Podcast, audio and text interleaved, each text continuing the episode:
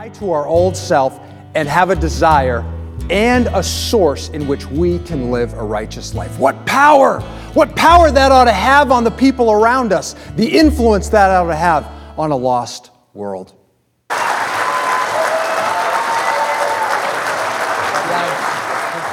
Morning. I'm going to say something. My, my, the ending of my message just changed because of that. Um, what I didn't tell Pastor Stan was when I was 19, oh, I was 20 years old. I was a sophomore at Husson University. At that time, it was Husson College. I was a physical therapy major. Somehow they let me into that program. And we got to the cadaver labs that you had to start cadaver labs in your third year. And I went, I'm out. and they didn't tell you about that. They just kind of briefly mentioned it when you were, you know, applying for the program, and I just thought, I, I just can't do this. And I was really having a lot of internal struggle of changing majors. I know now it's a very common thing, but at that time I was, I was really struggling with it. My dad had pushed me very hard to go into that program. And I came back on spring break and I went and watched him lecture. He was uh, teaching interpersonal communications at Kennebec Community College. And I, I watched him lecture. I sat in on his class as a guest student. And I went to his office afterwards and I said, Dad, I'm going to go into education. And I'll never forget what he said to me. he said, Why would you want to do that? You're not going to make any money. and I said, Dad, it's your fault. I just watched you teach, and this is what I ought to be doing. I know it. And for the last 15 years, I have been in education in some capacity, and I believe that has prepared me to take some of these next intro steps into ministry. And like I said, I'm going to close with how wonderful you folks are and how wonderful this church is and the eight year, nine year journey that we've been on here. If you would, open in 1 Corinthians, please. We're going to look at 1 Corinthians chapter 1. We are going to take on a passage that I think is very common. I think many of you have read it. If you're like me, you've read this passage, and there's so many wise, not wise, foolish, not foolish. You just kind of get lost in it. And I think we just take it as a holistic chunk. And we're going to try to break it down. So if you would stand 1 Corinthians chapter 1, we're going to look at 18 through 25. For the message of the cross is foolishness to those who are perishing, but to us who are being saved, it is the power of God. For it is written, I will destroy the wisdom of the wise the intelligence of the intelligent I will frustrate. Where is the wise person? Where is the teacher of the law? And where is the philosopher of this age? Has not God made foolish the wisdom of the world? For since in the wisdom of God the world through its wisdom did not know him, God was pleased through the foolishness of what was preached to save those who believe. Jews demand a sign, and Greeks look for wisdom but we preach Christ crucified, a stumbling block to Jews and foolishness to Gentiles, but to those whom God has called, both Jew and Greek, Christ, the power of God, and the wisdom of God. For the foolishness of God is wiser than human wisdom, and the weakness of God is stronger than human strength. Heavenly Father, Lord, we just thank you for the reading of your word. We thank you that such a simple and as Paul stated, a foolish thing to the world can actually be the power of God in our lives. It is our saving grace, it is what allows us to come to you. Lord, we are sinful beings. Forgive us of our sins. We thank you for the cross. Bless the preaching, bless the simplicity of preaching this morning. We ask these things in your name. Amen. Please have a seat. I have read this passage many, many times.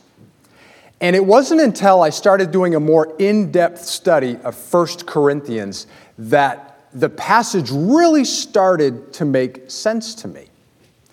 You see, it was understanding the context in which the passage was written, that is, the church at Corinth, and drawing a parallel between the church at Corinth and the 21st century American church, that suddenly this passage, 18 through 25, took on a whole new light.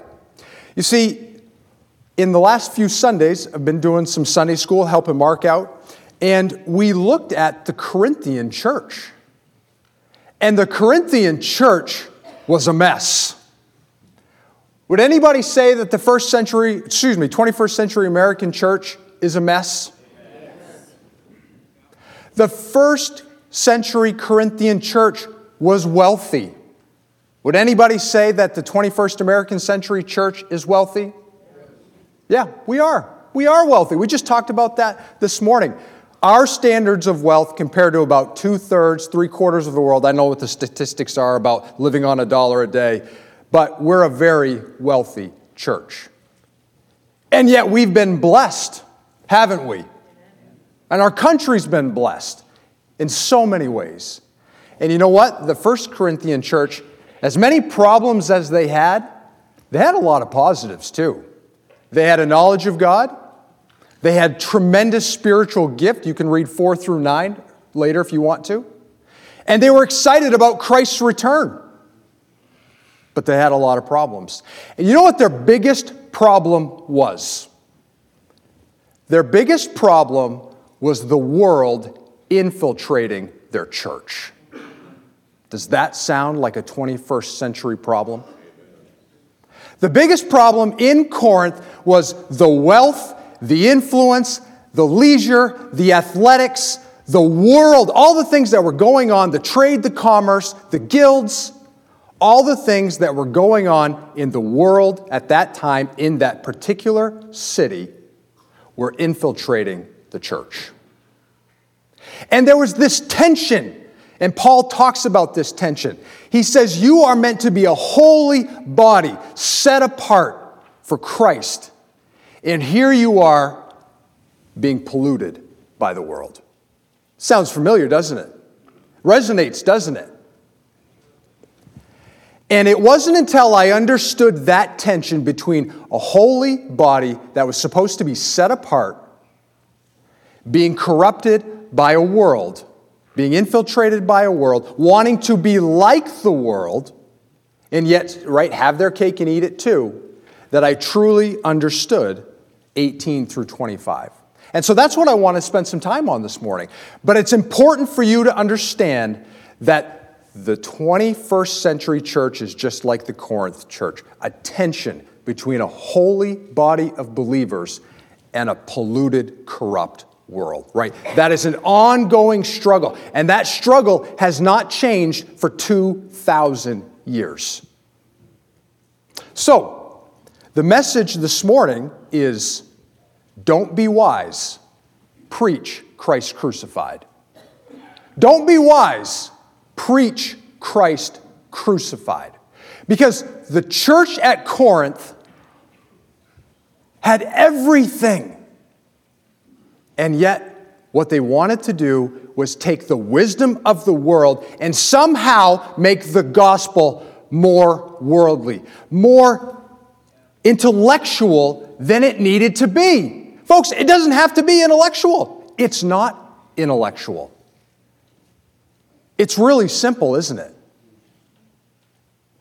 I have no problem with apologetics. I love it when people like Chris Nanikin come. I was a huge fan and continue to be a big fan of Dr. Zachari- uh, Ravi Zacharias' work, although obviously there's some things that we need to be aware of in his personal life that we don't you know, we don't turn a cheek to.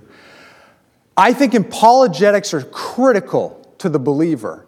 And if you're like me and you go to witness, and I've talked about this in a couple of different messages, do you know what the primary fears are when people go to witness to others, when Christians go to share the gospel with other people?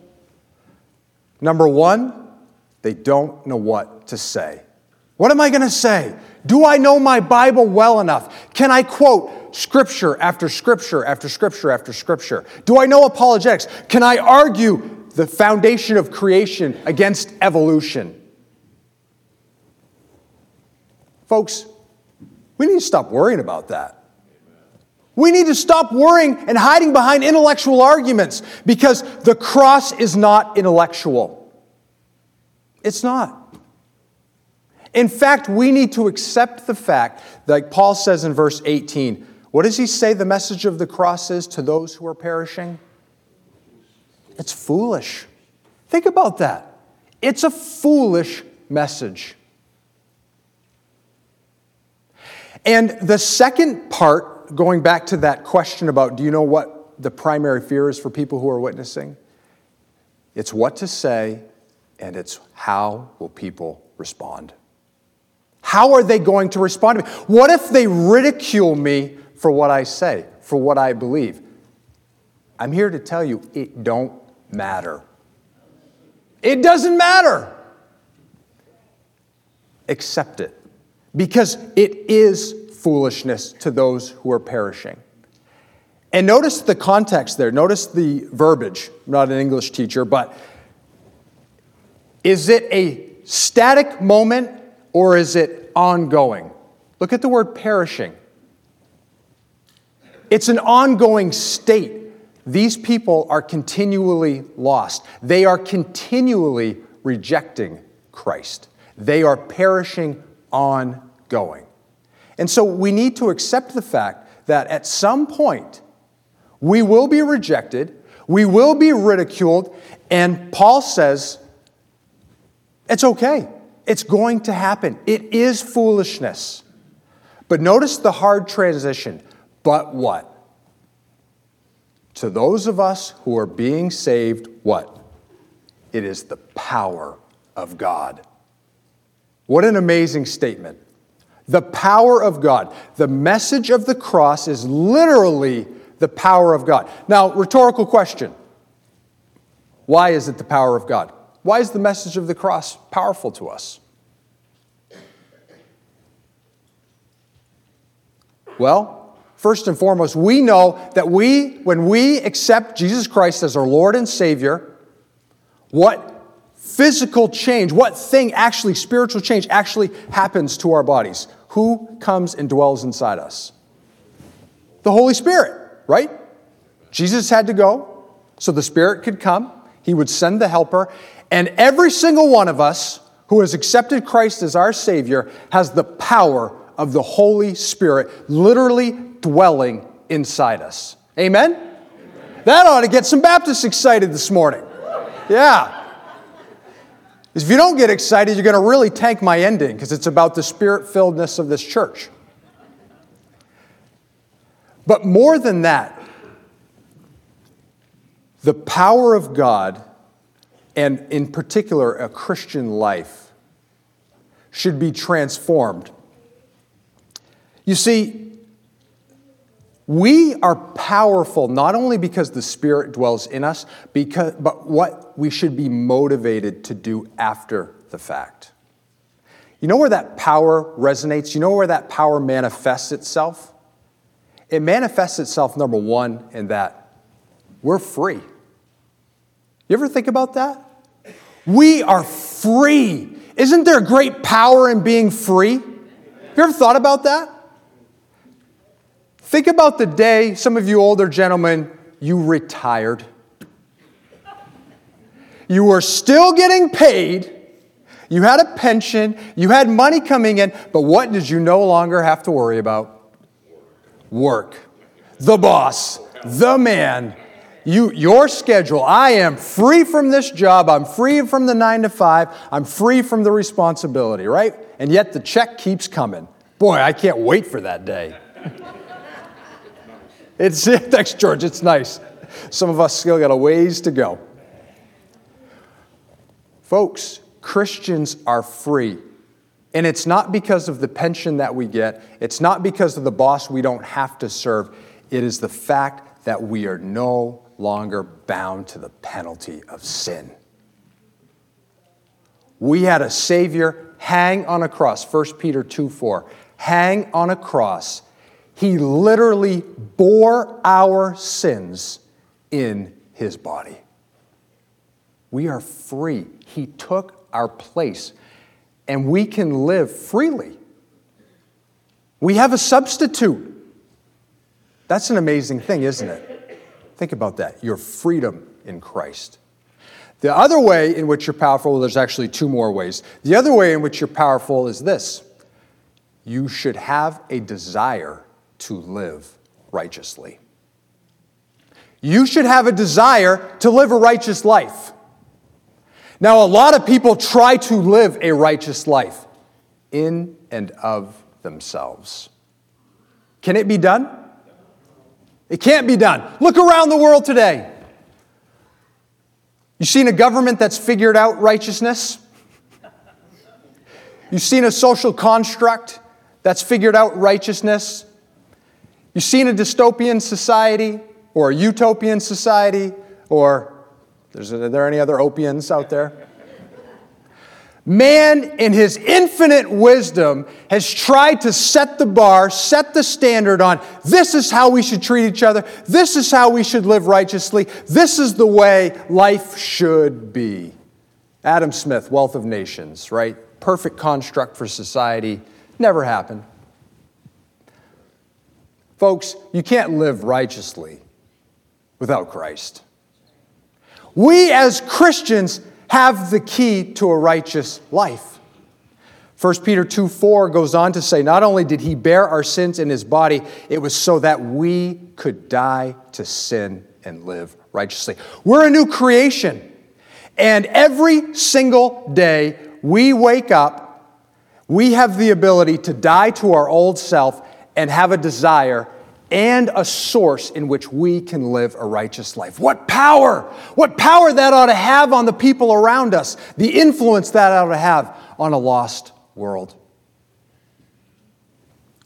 Thirdly, and I think it's, this is not necessarily an order of importance, but as I look at our broken society, I do believe that this is probably one of the most important ways in which we can live a powerful life through Christ, through the message of the cross, and it's this we are loved. We're loved. One of the great, probably the greatest human need is what? Love, companionship. How many people do you talk to that just want to be loved? Ladies and gentlemen, I see so many broken kids. That is their number one desire. And their parents have failed them because of split homes. Their culture has failed them because they've said, love is who you want to be and what you want to be in any way you want it. Folks, that's not love. Love is a Savior, perfect. God in the flesh, stepping down from his perfection and executing his 4,000 year plan by hanging on a cross for you and for me. We said it today, John 3:16. There's another beautiful verse in Romans, and it said, it, Romans 5, 6 through 8, and it talks about a good man might die for another good man. I would die for my wife. Right now, I wouldn't die for George. No, yeah, no, sorry, George. I would. But think about that. It says, But God demonstrated his great love for us while we were yet sinners. Christ died for us. Think about that. This isn't just that brotherly love. I'd lay down my life, and we hear about it with law enforcement. We hear about it for people who you know, rush into a burning building or go to the scene of an accident, right? All those different situations when that adrenaline is flowing. This is Christ, God, who knows you inside and out. He knows what you think, He knows what you said, he knows what you're going to do in the future to dishonor and disobey Him. And yet, what did He do? he still died for you, anyways. He loved you that much. That's the kind of love we're talking about. We're talking about agape love. The Greeks couldn't even explain it at the time the scripture was written. They had to make up a word and they used agape. Agape love. That is the kind of power we have in the cross. We have love, we have a desire to live righteously, and we have freedom from our sin. Now, we then get another really hard transition. Folks, let's look at verse 19. For it is written, I will destroy the wisdom of the wise, the intelligence of the intelligent I will frustrate.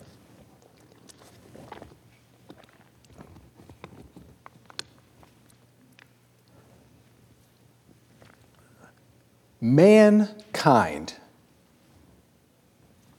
thinks, and I'm just going to use the term he, but this applies to women obviously as well. Man thinks that he, through his infinite wisdom, can find God. And what does Isaiah, this is referencing Isaiah chapter 29. What is Paul saying about that thought? What is Paul saying to these Corinthians in respect to man figuring God out, man figuring out the pathway, man figuring out his way to eternity? What does Paul say about that? He says, ain't gonna happen. In fact, when man tries to do it on his own, God will openly defy him. Right? I will destroy the wisdom of the wise. You know where I think that is the most prevalent, or the most, um, I shouldn't say prevalent, it's prevalent throughout the scripture. I think the best picture of this is over in Genesis chapter 11. What did the gentlemen, what did the men in Genesis chapter 11 try to do? Anybody know what chapter that one is? It's just after Noah. Noah, very good. It's the Tower of Babel. What did they try to do? They tried, well, A, this is important, and sometimes this gets um, overlooked. First of all, they disobeyed God's first command, and that was to fill the earth and multiply it. No, they didn't do that. They said, We're going to stay right here on this plane. We are going to then, sin two, make a name for ourselves by doing what? We are going to build a tower to the heavens. And what did God do? God came down and said, Not going to happen. You want to disobey me? You want to make a name for yourself? You want to get all the way to heaven on your own? Well, I'll just confuse you. He openly defied them, dispersed them, changed their languages. And I can tell you, after really struggling in Spanish freshman year, thanks a lot. Thank you. Glad that happened, right? Wouldn't it be easier if we could just all speak the same language? But here's, and I think this is where our society is, and my wife and I discussed this last night. Actually, we've been talking about this a lot the last couple of months. Um, I think another way that God defies human wisdom, sometimes He just turns you over. Sometimes God just says, okay, if that's what you want, you think you're better off on your own, Go ahead. He gets out of the way and just ushers you in, lets you go in. Romans chapter 1. Flip over to Romans chapter 1, please.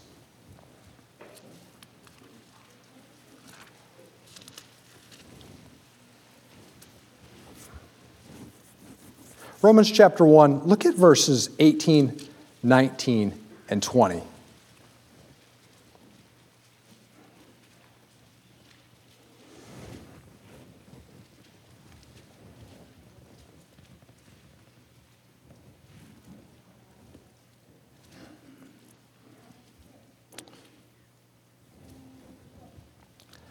The wrath of God is being revealed from heaven against all the godlessness and wickedness of people who suppress the truth by their wickedness. Since what may be known to God is plain to them, because God has made it plain to them.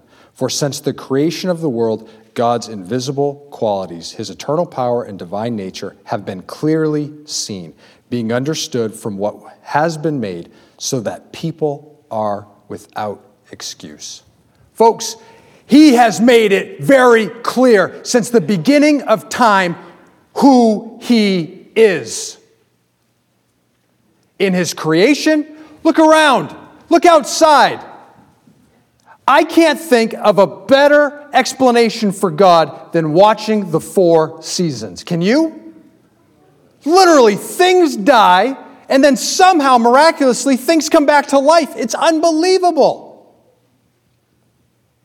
The tides, the moon, the stars, the perfect balance of the earth circling the sun. Well, let's make it about us then. What about the human body? Do you know how intricately woven and complex the human body is? You drop us from roughly the balcony, we're dead. Think about that. We don't get oxygen for about 60 to 75 seconds, we're dead. You don't put the right food in us, we're dead. Our bodies are so complex. And even more so, when a man and a woman come together and they share those chromosomes and they share those, that DNA, and at that moment of conception, that little tiny child, right, intricately woven, and spends nine months inside his mom, being nurtured and fed and grown, growing. He groans when he comes out. You mean to tell me that an objective witness who sees the birth of a child doesn't believe in God? Folks, that's so scary to me. You can literally watch a child. I've seen three of them born. Never more did I believe in Christ than at that moment when I saw those kids enter the world. Never was I more terrified to think, this is now my responsibility. That is scary, God. What are you doing? But you know, even more than the creation, whether it's the seasons and the earth and the stars and the sun or the human body, it's inside us. We have an eternal awareness of Christ. We do. Where do the ideas of perfection come from? Where do the ideas of right and wrong come from? Where do the ideas of eternity come from? The animal kingdom doesn't live that way. Why do we live that way? Because God has put it in us. That's where it comes from. That amen, I appreciate it, but it totally threw me off on my point there. I was getting ramped up. But man has rejected God. And you know what man would rather do? Man would rather do it his way and make a bronze statue of a snake or of a bird, or maybe of golf, maybe of green paper money, maybe of hunting, maybe of fishing. Man would rather do anything than submit to an almighty God. And, ladies and gentlemen, may I submit to you that what God will do when man says, you know what, God, I'm going to reject you. I'm going to figure this out on my own. I'm going to make it relative to me. God is going to give man over to a depraved mind. Romans chapter 1, read the whole chapter. God gave them over to a depraved mind, so much so that they applauded it in others. Does that sound like our culture? And we think that throwing the Bible out of school, throwing prayer out of school, throwing the new, uh, excuse me, the um, Ten Commandments out of the courtroom, we'll figure it out. We don't need that foundation. We got this. How's that going? Folks, we are being turned over as a culture to a depraved mind. God doesn't have to openly defy us. Just let us have what we wanted, what we asked for, what we voted on, what we put into place, what we've allowed to continue to happen. Paul then goes on to say and ask this rhetorical question, and this is directly counter to go back to 1 Corinthians chapter 1. He says, Where's the philosopher? Where's the disputer? Where's the thinker of this age? Can any of those people do what Jesus Christ did for you? That's what he's saying there. Because you know what these guys were arguing about? I follow Paul. I follow Apollos. I follow Peter. They wanted to put a teacher, to put a human being at greater standing than their Lord and Savior. And Paul says it earlier Did I die for you? I, didn't, I wasn't crucified for you. And he does it again here. Where's the philosopher? Where's the disputer? All these people, they're going to lead you down this track of wisdom, make you so smart. They didn't die for you. They can't do what Jesus did for you. They can't call Lazarus out of the grave, can they? No, they can't.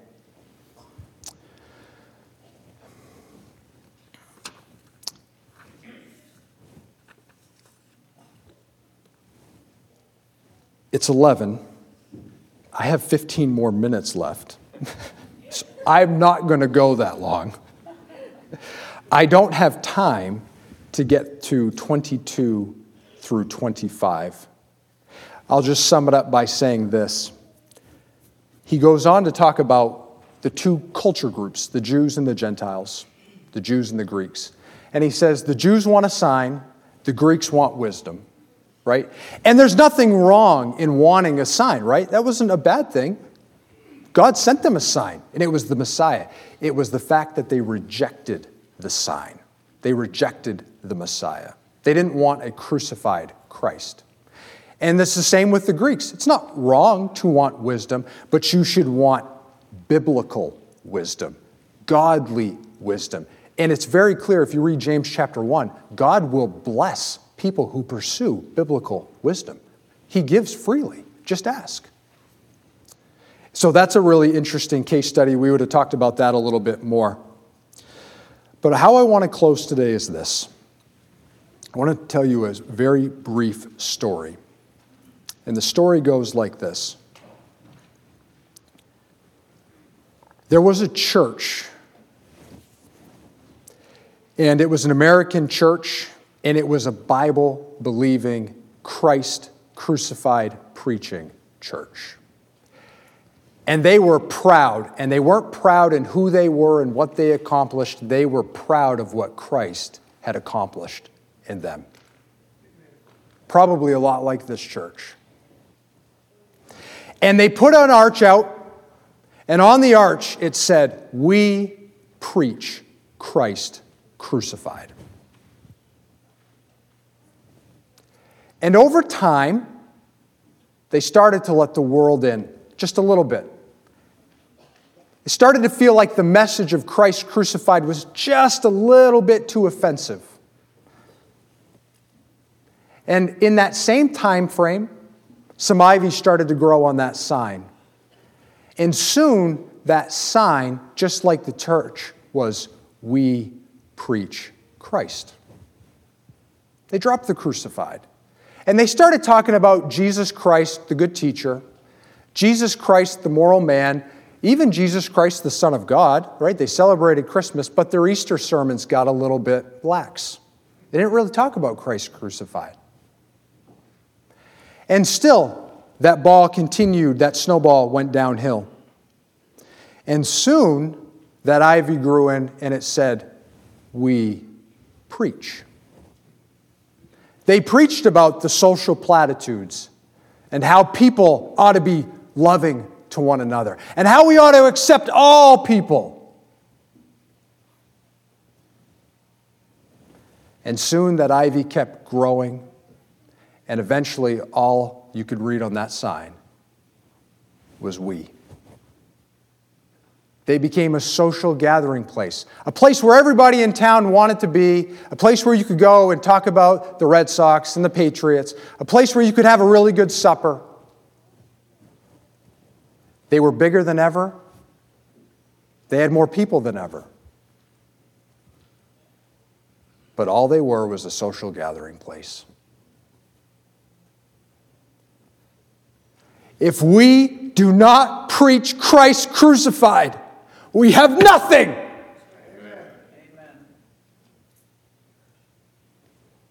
We need to stop worrying about preaching Protestant work ethic, republicanism, Trump, abortion, homosexuality. Are those things important?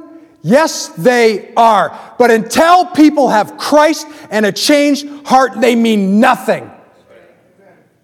Nothing. And we ought to expect the ridicule from it. But, folks, bring it on. I am proud to be in a church every Sunday preaches Christ crucified. And let's take that mindset, let's take Sunday morning, 10 o'clock, out into the world and preach Christ crucified. Mrs. Grant and I came to this church 2015. Actually, we came in 2014. We came to the infamous Kevin Grant welcoming service. And we were attending a biblically based church, but we were struggling. We were struggling in that church. And we came to this service. We sat right there. We're only a few spots off from where we sat in that service. Sat with my mom, who had just beat breast cancer and still cancer free. And I'll never forget the Kevin Grant welcome. Folks, it wasn't the fact that you stood up and clapped. It wasn't. My wife and I left that church service, and I said, there is a spirit there that I have not felt before. You know what that spirit was? That was the power of the cross. That was the power of God.